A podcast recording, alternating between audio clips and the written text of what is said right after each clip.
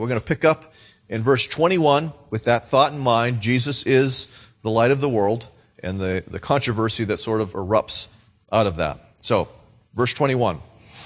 Excuse me. So he said to them again, I am going away, and you will seek me, and you will die in your sin. Where I am going, you cannot come. So the Jews said, Will he kill himself? Since he says, Where I am going, you cannot come? He said to them, You are from below. I am from above. You are of this world. I am not of this world. I told you that you would die in your sins. For unless you believe that I am He, you will die in your sins. So they said to him, Who are you? Jesus said to them, Just what I have been telling you from the beginning. I have much to say about you and much to judge. But he who sent me is true, and I declare to the world that I have heard from him. They did not understand that he was speaking, had been speaking to them about the Father. So Jesus said to them, When you have lifted up the Son of Man, then you will know that I am he, and that I do nothing on my own authority, but speak just as the Father taught me. And he who sent me is with me. He has not left me alone, for I always do the things that are pleasing to him. As he was saying these things, many believed in him. Let's pray.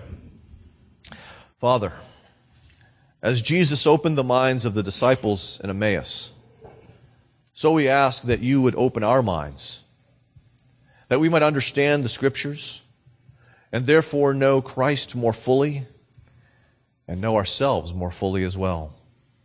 We ask this for your glory and our good. In Jesus' name, amen. as I was uh, thinking about this passage, and I'm going to do it a little differently today. We're going to only have two points. I'm sure those of you are excited until you see that the two points are actually longer. So eh, it happens. Give Steve gives, Steve takes away. Okay, but don't say "Blessed be the name of Steve," please. Um, as I was thinking about this, I, I I see Jesus, in a sense, evangelizing the people in the temple. And so I, I, want us to think about this within a context of evangelism and, and what it is for us to evangelize. Okay, so it's a slightly different approach this morning as, as we think about these things. As, and I thought, what is it that really often kind of keeps us from proclaiming Christ and his work to people that we know? And it's often, I think, our discomfort with confrontation because uh, making these things known necessarily produces confrontation. And so we sometimes struggle with the fear of man. Uh, we fear the, the possible loss of a relationship if we're perhaps too bold about these things. Uh, particularly in this day and age, we're afraid of people saying, don't you judge me. Who are you to condemn me? You know, sort of some of the pushback that we experience uh, when we can make Christ known to people. But I want us to be encouraged by the scriptures this morning and how Jesus deals with the reality of confrontation. He doesn't shrink back from it. He's bold in the midst of it. He says some things that are hard, but he does it out of love. So, love doesn't mean avoiding the hard things that we say. Our big idea this morning is that Jesus is the suffering Son of Man sent to save sinners. And you know, as I wrote that or typed that on my computer, I thought, you know what? So much of John's gospel keeps bringing us back to that point. Precisely because we keep needing to remember that point. That is John's main point through most of this gospel. And so if it sounds like I'm being redundant, blame John blame the Holy Spirit. Don't blame me. Okay? It's not my fault. But that's why it's a little different today. As we look at this text, there's going to be, I'm looking at it in terms of two things. One, what does this say about us or people in general? And what does this say about Jesus? And so we're going to start with the first of those two things. What does this say about us? And it says that we are sinners who need to be saved. This interaction with the Pharisees and the, the leaders of Israel is characteristic of the many encounters that Jesus not only have, had with unbelievers then, but that we still have with unbelievers now. Okay? People are the same. Some of the circumstances of humanity have changed, obviously, but human beings haven't changed. And how they respond to the truth really hasn't changed a whole lot. And so we can see from their responses to these things how people will respond, generally speaking, when we make Christ known to others. And we see the first thing I want to, us to, to look at is that they generally tend to miss the point. We've seen this repeatedly in the Gospel of John. Jesus is frequently misunderstood. It's just like, hello, McFly. You know, Uh, are these people getting anything here? And here it seems like some of the most profound misunderstanding that we find. Jesus mentions, he says, I am going away, and you will seek me, and you will die in your sin. Where I'm going, you cannot come. And their response to that is to themselves, will he kill himself? Now, if you have an NASB, and I know some of you out there do, there's a not. He's not thinking of killing himself, is what they kind of do. There's no negative in there. They've, they've kind of done that for clarity's sake, perhaps. Uh, not sure exactly why. But they miss the complete point of what Jesus is saying. Now, let me step aside from the text for a second. Um, as, as many of you know, I one of someone I know recently committed suicide. Uh, someone else I know recently attempted suicide. Uh, the scriptures don't often give the opportunity to speak about this, so I'm going to take this moment, a brief moment, to speak about this. The reason why they say, you know, essentially, they think that they can't go where Jesus is going to go is they think that Jesus, if Jesus commits suicide, he's basically committed the unpardonable sin, and therefore um, he would be where they don't want to go. See, they're going, they, in their minds, they're going to be with the Father, right? And Jesus, if he commits, if he kills himself, he's not going to be with the Father. Suicide is a sin. There's no getting around that. It's a violation of the sixth commandment. I think I got that right because I just pulled it out of my head. Okay? Thou shalt not commit murder. It's a violation of that. And so it is a serious sin. But we must not think that the grace of Jesus Christ is insufficient to deal with that sin for those who are in Christ. While there is no opportunity for repentance, obviously, after committing that sin, that does not mean it is an unpardonable sin.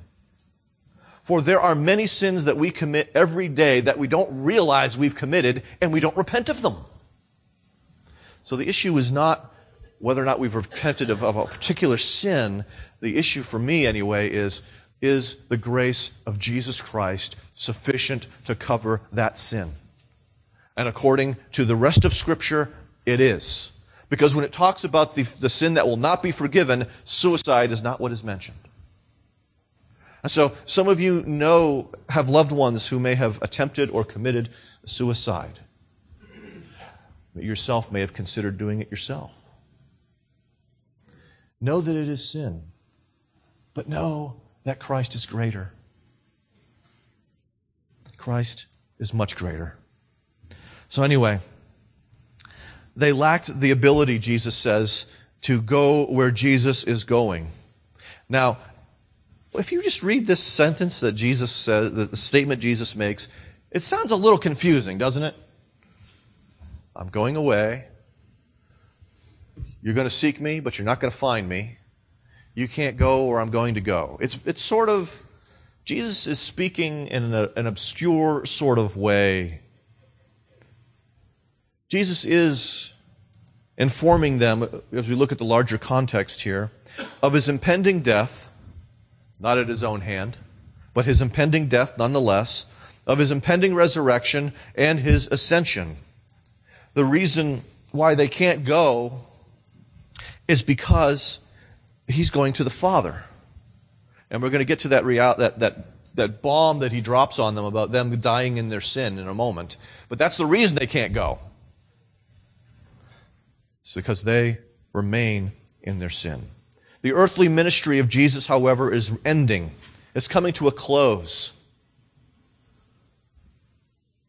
But what they do is they flip everything around.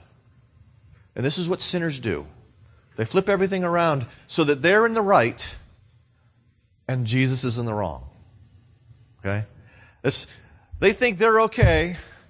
They think Jesus has problems. And that's, that's the heart that refuses to accept the truth of our sinfulness and the sufficiency of God's grace is we tend to, I'm all right, Jesus is the problem. Or you Christians are the problem. And we face that in our evangelism.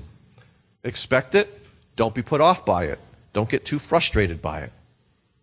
We have to remember, as we read from first, uh, sorry, 2 Corinthians chapter 4, that unbelievers are still blinded by Satan, and therefore, as a result, they cannot understand the truth, and they cannot understand its implications well. There is a problem in their heads because of the noetic effect of sin. We see it later on in the passage. They didn't understand that Jesus was speaking about the Father as the one who sent him. There, there's a great lack of understanding. There's a spiritual problem that exists. It's not an intellectual problem that exists that blinds them to the truth of who they are and blinds them to the truth of who Jesus is. But it's not just them. There is an evil one who is party to this as well. So there's, there's the problem inside, but there's also the problem outside in the person of Satan who blinds them. Now, Jesus makes this statement that, again, this is obscure in some sense. You will seek me. There's going to come a time when they are going to seek a Messiah. Let's put it that way. Okay? Jesus knows that the judgment is going to come upon the nation of Israel and that Jerusalem is going to be destroyed in, in, AD 70. He knows this is coming and he knows his people will seek deliverance from anywhere and they will look for anyone. And when you are desperate, you don't care where the help comes from, do you? And they might look for Jesus. But let's look at this biblically to perhaps understand this because he says, you will not find me. We see the first promise in Deuteronomy chapter 4, and it's speaking about Israel having experienced disobedience and therefore judgment, being sent into exile, and then this is what happens. From there, this far off place that you've been dragged because of your sin, Moses says, from there you will seek the Lord your God, and you will find him if, if you search after him with all your heart and with all your soul. And so there's a condition there that is presented. This wholeheartedness of seeking after Him. And it's this that Jeremiah brings up to the people upon whom that promise is given they're going to experience the exile. He's part of the exile generation. He's watching his fellow citizens of Jerusalem and, in Judah being carted off to various places in the Babylonian Empire, and, God, and he applies that text in Deuteronomy to them in Je- Jeremiah 29. You will seek me and find me when you seek me with all your heart. So part of what Jesus is subtly saying is that you may seek me, but you will not be seeking me with all your heart. You'll be seeking other things too, any old way out of this mess. This promise has not been removed, but we see it found again in James 5. Sorry, 4. My bad. It's because of the parallel in, in uh, 1 Peter 5. My brain blipped. There's this promise given to them draw near to God, and he will draw near to you. And so we have this sort of outstanding. When, when we're struggling, let us seek him, but let us remember to seek him wholeheartedly, not partially, not along with everything else, dividing our loyalties to him. So let's move on from the seeking to Jesus dropping the bomb. You will die in your sin, verse 21. Now, what's interesting is that in verse 24, he, two times he uses the phrase, you will die in your sins, plural. Here in 21, it's sin, singular. Are we to make anything about this? There's two options in verse 21. He could be talking about sin as a condition, the fact that you are a sinner, the fact that because you are in Adam, you are in sin. And therefore, if you die in sin, in that condition, you cannot be where Jesus is. Second option would be where John Calvin goes with this. And he says that uh, he's talking about a particular sin which is being evidenced by the Pharisees at this moment, and that would be the sin of unbelief. Okay, and then later he sort of expands it to the other sins that are committed by them. Well, I would say that our sins, plural, flow out of sin, the condition, singular. And that sin, the condition, is one of rebellion against God, which is, which is marked by unbelief. And so, you know, in a sense, both of these are true. They're just looking at it at, from slightly different angles. The default mechanism of one who is a sinner is unbelief. Okay? That's their primary operating system, unbelief. You might have lion, you might have a mountain lion or leopard or whatever for your Mac. Those who are outside of Christ have unbelief as their operating system. Okay? I want to say something about that. Too often we tend to focus on one sin in the life of the other person. Okay? And usually it's a sin that we find personally reprehensible or horrific or whatever. And, and in this day and age, it's easy to say homosexuality. Okay? Now, be careful in exegeting what I'm about to say. Okay? Be very careful. And I'll explain this, so hopefully you will be very, you'll listen carefully. No one is going to hell because they're a homosexual. Okay? Now, some of you may have gone, well, wait a minute, what's he saying? They are going to hell because they're sinners. That is just one of the many sins they commit. It is not the only sin that they commit. Okay? And part of the wall that we sometimes create with people, uh, particularly with those with alternative lifestyles, is we make that the issue. The issue is they're sinners. Now, because of those particular sins, their walls are high. Their defenses are on because they are expecting you as a Christian to condemn them for that particular sin. And if you walk into that trap, you'll never get a hearing. Because it's about far more than that sin. And so you can go for the other sins. Their rejection of God in general, uh, their deceit. I mean, there's plenty of sins to go for to help them understand that they fall short of the glory of God. Okay? There's plenty to go for. You don't have to go for the one that you know is going to create the most resistance. The one that confirms all of their stereotypes about you as a Christian. You don't have to do that. You can let God sort that one out in due time. All right. Where was I? he says again, that's mentioned two times in verse 24, that you will die in your sins, reminding us that we are accountable for all the sins which flow out of that condition called sin. They're accountable for their homosexuality? Yes. They're also, and we we also were accountable, accountable for our gluttony, for our greed, for our meanness and unkindness, for our selfishness, our arrogance, our theft, I could go on. All of those sins which flow out of the sinful heart, people are accountable for, in addition to the condition they find themselves in because they are in Adam. Hard news. And so there's a sense in which we have to tell people that they will die in and for sins. Okay? all people, apart from Christ, are going to die guilty and facing condemnation. And that's hard news. They are, in a sense, like a millstone around a neck someone who's trying to swim.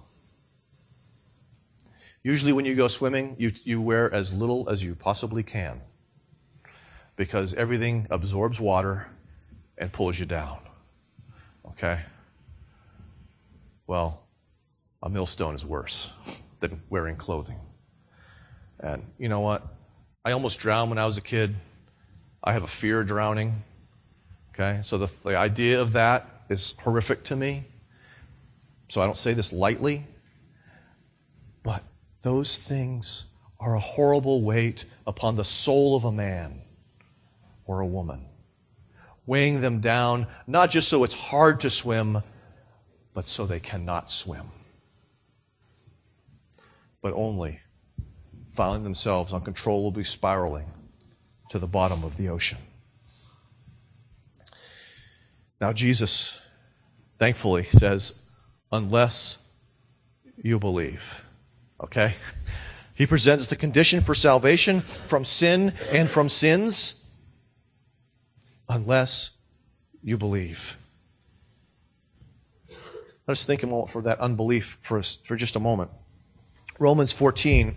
now, again, this is the context of, excuse me, those uh, matters of uh, indifference, so to speak. But he, but he makes a very important point about this, where he says, Whoever has doubts is condemned if he eats. So the eating of the meat sacrificed to the idols is not sinful in itself, but Paul says that if you doubt, if you have doubts about it, don't do it. Okay? Because if you do, you're condemning yourself or you're judging yourself because the eating is not from faith. For whatever does not proceed from faith is sin. And so even works, deeds that look like obedience, if they don't produ- if they're not produced from faith, guess what? Not really obedience It's still sin. Okay. Not only that, but we see in Hebrews chapter 11, which I put on the Facebook page yesterday, without faith it is impossible to please him. For whoever would draw near to God must believe that he exists and that he rewards those who seek him. And so here we bring in that idea of faith and seeking. It is impossible to seek God truly without faith. And in order, in order to believe, you must know that he exists, or you won't seek him. You don't just seek something that might exist, or you hope exists. And the seeking. God is pleased when we draw near to him. He is pleased when we seek him, when we seek him in faith. And so we must believe the content of what we are to believe is to come. Hang on But when we when we're making Christ known, what part of what we're doing is we're pressing people towards faith, towards trust in Christ. Not just a general sort of faith in faith itself. But we have to remember that before Christ found us, everything we've said thus far was true of us once. And so we have to remember that we're not morally superior but that we continue to struggle But we recognize that because we are in Christ, we are not in our sins. We're no longer under guilt. We're no longer under condemnation. And so we speak as pardoned men and women. And yet, we must remember that sin has not left us yet. I'm starting to read um, the biography of one of my professors. This is the first time I've read a biography about someone I actually know. That kind of weird. You know, and so every time I, I read one of his statements, I, I, I, try to do it in Dr. Nicole's accent, which I will not try to imitate for you today. Okay? Uh, his Swiss accent. He saw this book before his death, and he was able to write a short preface. And I want to read you something from that preface, and I will not do it in his accent. I know myself. Now, okay? He's saying, I know himself. If you were to ask anybody on campus, he was a man who was known for his godliness. Okay? He wasn't just a brilliant mind, and he was a genius. That's part of why I didn't, I didn't pursue PhD work. Like, if that's what a prof- seminary professor is, there ain't no way I'm that. Okay? He was brilliant. This is how he knew himself. And for everyone else, knew him as, a, as a, a godly man, gentle and patient and everything else, but he knows himself this way as a disobedient sinner, proud. He was like one of the most humble men I met. Proud, selfish, unbelieving, deceptive, lustful, lazy. I'll give him that one. he was a procrastinator. He had one of my manuscripts for months and didn't even touch it. Okay? I'll, give him that one. Insensitive. A lover of pleasure rather than a lover of God. I have even now, and he was in his, I think he was 90 about this time, not yet begun to plumb the abyss of wickedness from which I desperately needed salvation. Jack, have you begun to plumb that abyss? Probably not. How is it? I love this statement. This is classic Dr. Nicole. How is it that none of these things is very apparent in this biography? Because it talked about his glory and not about his sin. Leave it to him to bring that up. But that is a godly man at 90, walking with Jesus almost his entire life, and he recognized he was still profoundly warped by sin. And we're no different. Okay? Wow. Sorry, I've gone on forever. The picture that Jesus point, paints for us is one of sinners who need to be saved from the wrath of God. Let's get to the good news. Secondly, we remember we talked about the second question was who is Christ? How is he portrayed here? And we see that Christ is the Son of Man who was sent to suffer for our salvation. And Jesus starts all of this off by distinguishing himself from them and therefore from us with this statement that is a little obscure, but we'll clarify it. You are from below, I am from above. Now he's not talking about rank, he's not talking necessarily about I'm better than you. It goes back to that he is in fact categorically different from us. He clarifies it. You are of this world. I am not of this world. Now, Jesus was in the world, but as Jesus, as Paul would say, he was not of the world. I'll clarify that in a minute. Again, that idea that he is categorically different from us, from us, and he has to be categorically different from us if he's going to deliver us from sin.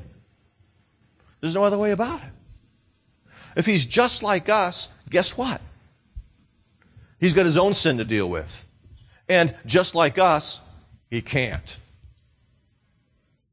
And so that's why we have the, the, that necessary doctrine of both fully God and fully man, yet, sharing all of our weaknesses and yet without sin. That's that one important way in which he is different from us. He is in the world, but he's not of the world. Now, again, when we talk about the two natures of Christ and the one person of Christ, sometimes uh, scripture can get a little confusing, and I, that's why I mentioned the Westminster Confession of Faith. From chapter 8, paragraph 7, it says this Christ in the work of mediation acts according to both natures, by each nature doing that which is proper to itself. And yet, okay, now here's where I wanted to focus on.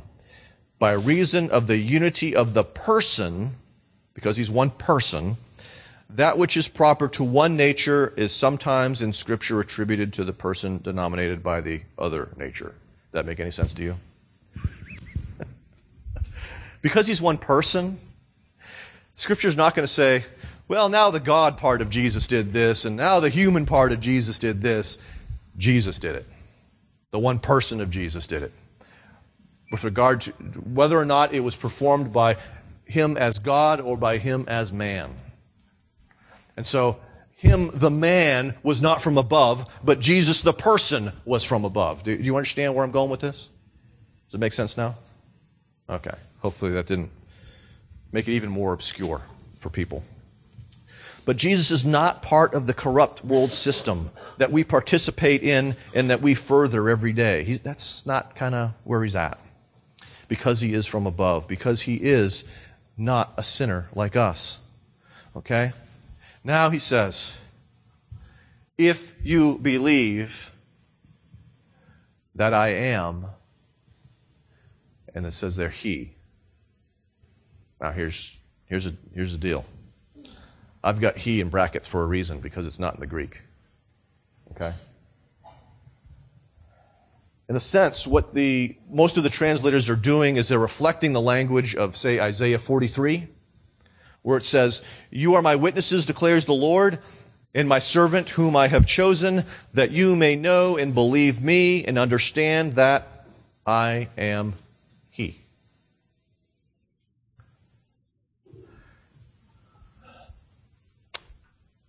But what Jesus is saying is probably more reflective of what we read in Exodus 3.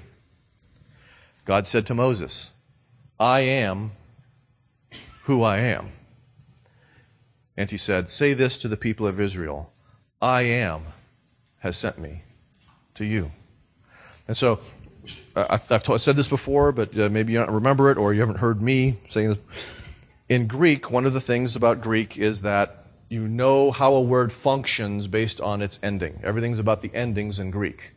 Okay, so you know not just that it's a verb, but you know what kind of verb and all this stuff. So, in many ways, particularly for a first person singular, you don't need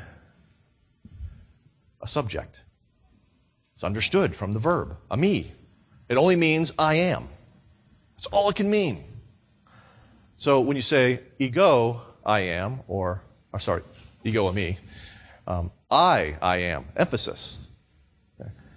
Jesus is drawing on the divine name from Exodus chapter 3 that he's going to repeat again later on in this chapter. He's preparing the way. He's saying, not I am he with a question mark, but I am. If you believe that I am, you will not die in your sins. Jesus is able to save us precisely because he is God in the flesh. He is the creator who redeems. Now, confused about this, the Pharisees finally get to the crux of the matter and go, Who are you? And if you're from my generation, in the back of your head, you just went, Who, who, who, who? I really want to know. Okay? They really wanted to know. Who are you? Because they're probably thinking, you're a crazy man. Or a confused man, or something. Just as I have been telling you from the beginning, he replies. I mean, I've been up front the whole time. Now, in John's gospel, in the beginning, you have, okay, remember, this is John saying this. He is the Word who was with God and the Word who was God. Also in chapter 1, we see a different John, John the Baptizer, declaring that he is the Lamb of God who takes away the sins of the world. But we see Jesus, as we've already marched through the first eight chapters of this gospel, Jesus is the Jacob's ladder. Jesus is the bread of life. Jesus is the one who gives, gives those fountains of water that well up into everlasting life in uh, John chapter 6. Uh, Jesus is the Messiah or the Christ. He's all of these things precisely because he is the great I am. He's these things and more. But then there's this remarkable part where he says that all he has spoken, he has heard from the one who sent him, the one who is truthful. In other words, the one who was not able to lie. For instance, Titus 1 talks about this. Verse 2 In hope of eternal life, which God, who never lies, promised before the ages began, so forth. God never lies. Paul repeats it basically in, op- in the opposite way in Romans where he says, May God be true and every man a liar. God never lies. And he didn't lie to Jesus. Uh, and so all the things that Jesus says on the authority of the Father are true. Whether he speaks about us or he speaks about himself, they're true. They're reliable. We can bank on them. Now, Let's apply something from this. If the eternal Son listened to and learned from the Father, how much more should we? Right? If he submitted to his Father in that particular way, so should we. So that's why we should be people of the Word. Submitting ourselves and, and learning from Him. And so when we speak in evangelism, we are speaking what we have heard from the Father in the Scriptures, not just our own little half baked ideas, but we're speaking eternal truth to people. Secondly, also in terms of application, as the eternal Son submitted to the Father, so we too must submit ourselves to Him. And that's not just in our thinking, but also in our willing and our doing. If we've been touched by grace, if we've been transformed by grace, then these things are increasingly happening in the life of a Christian.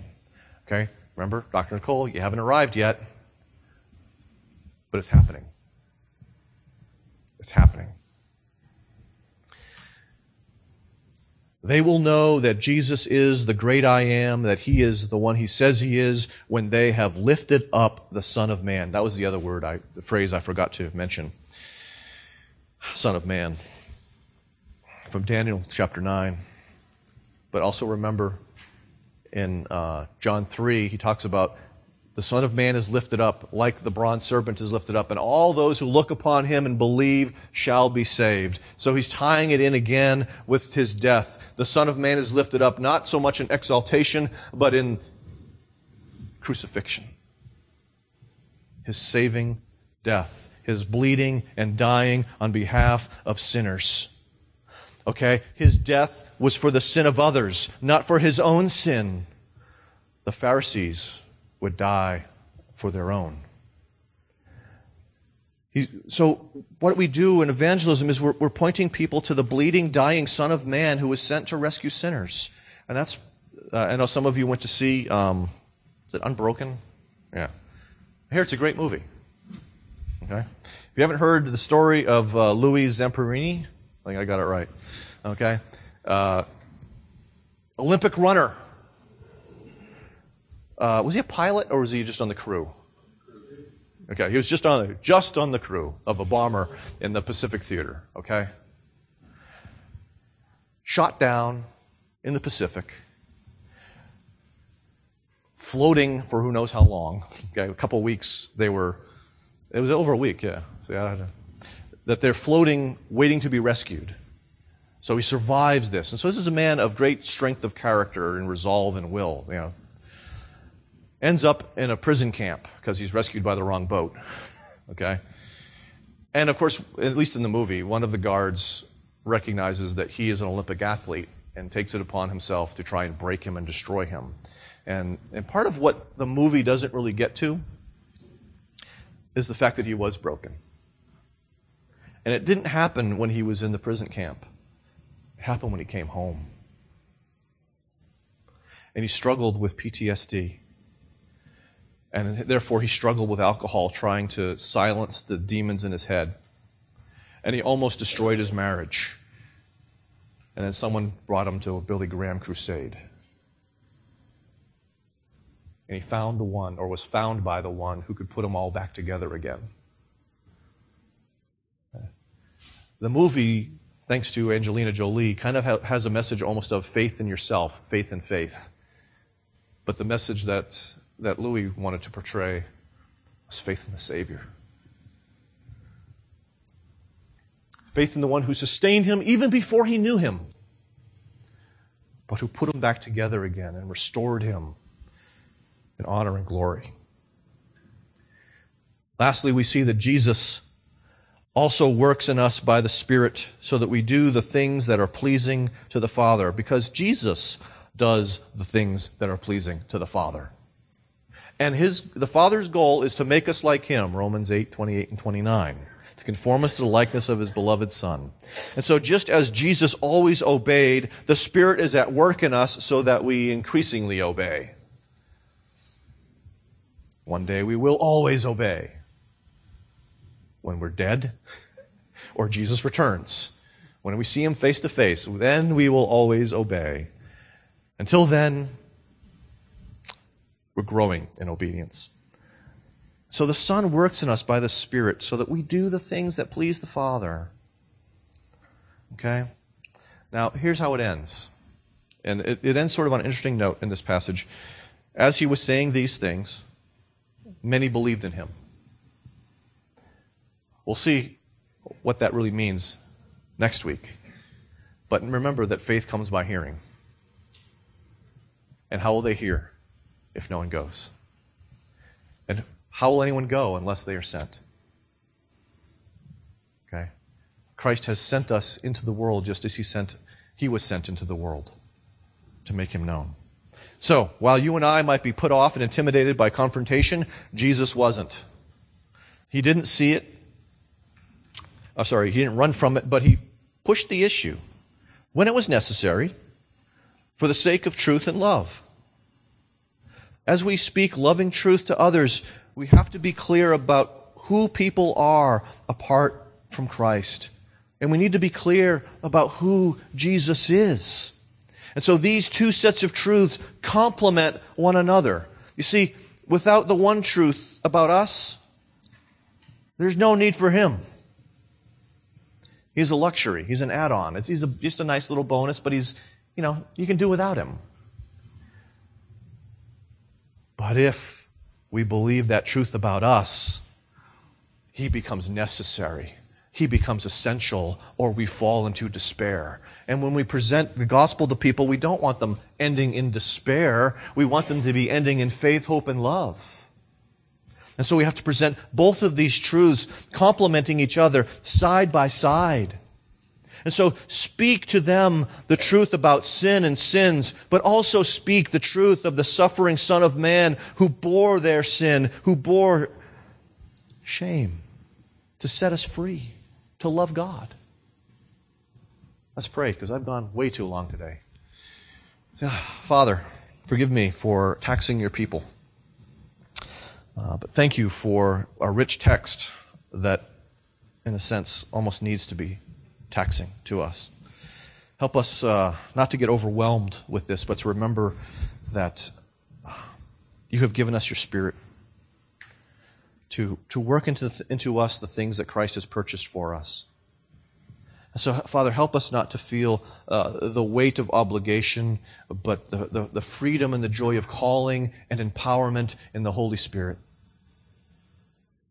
Help us to see these things with faith and not with fear and unbelief. Help us to embrace all that Jesus is saying here to us. For your glory, for our good. In Jesus' name, amen.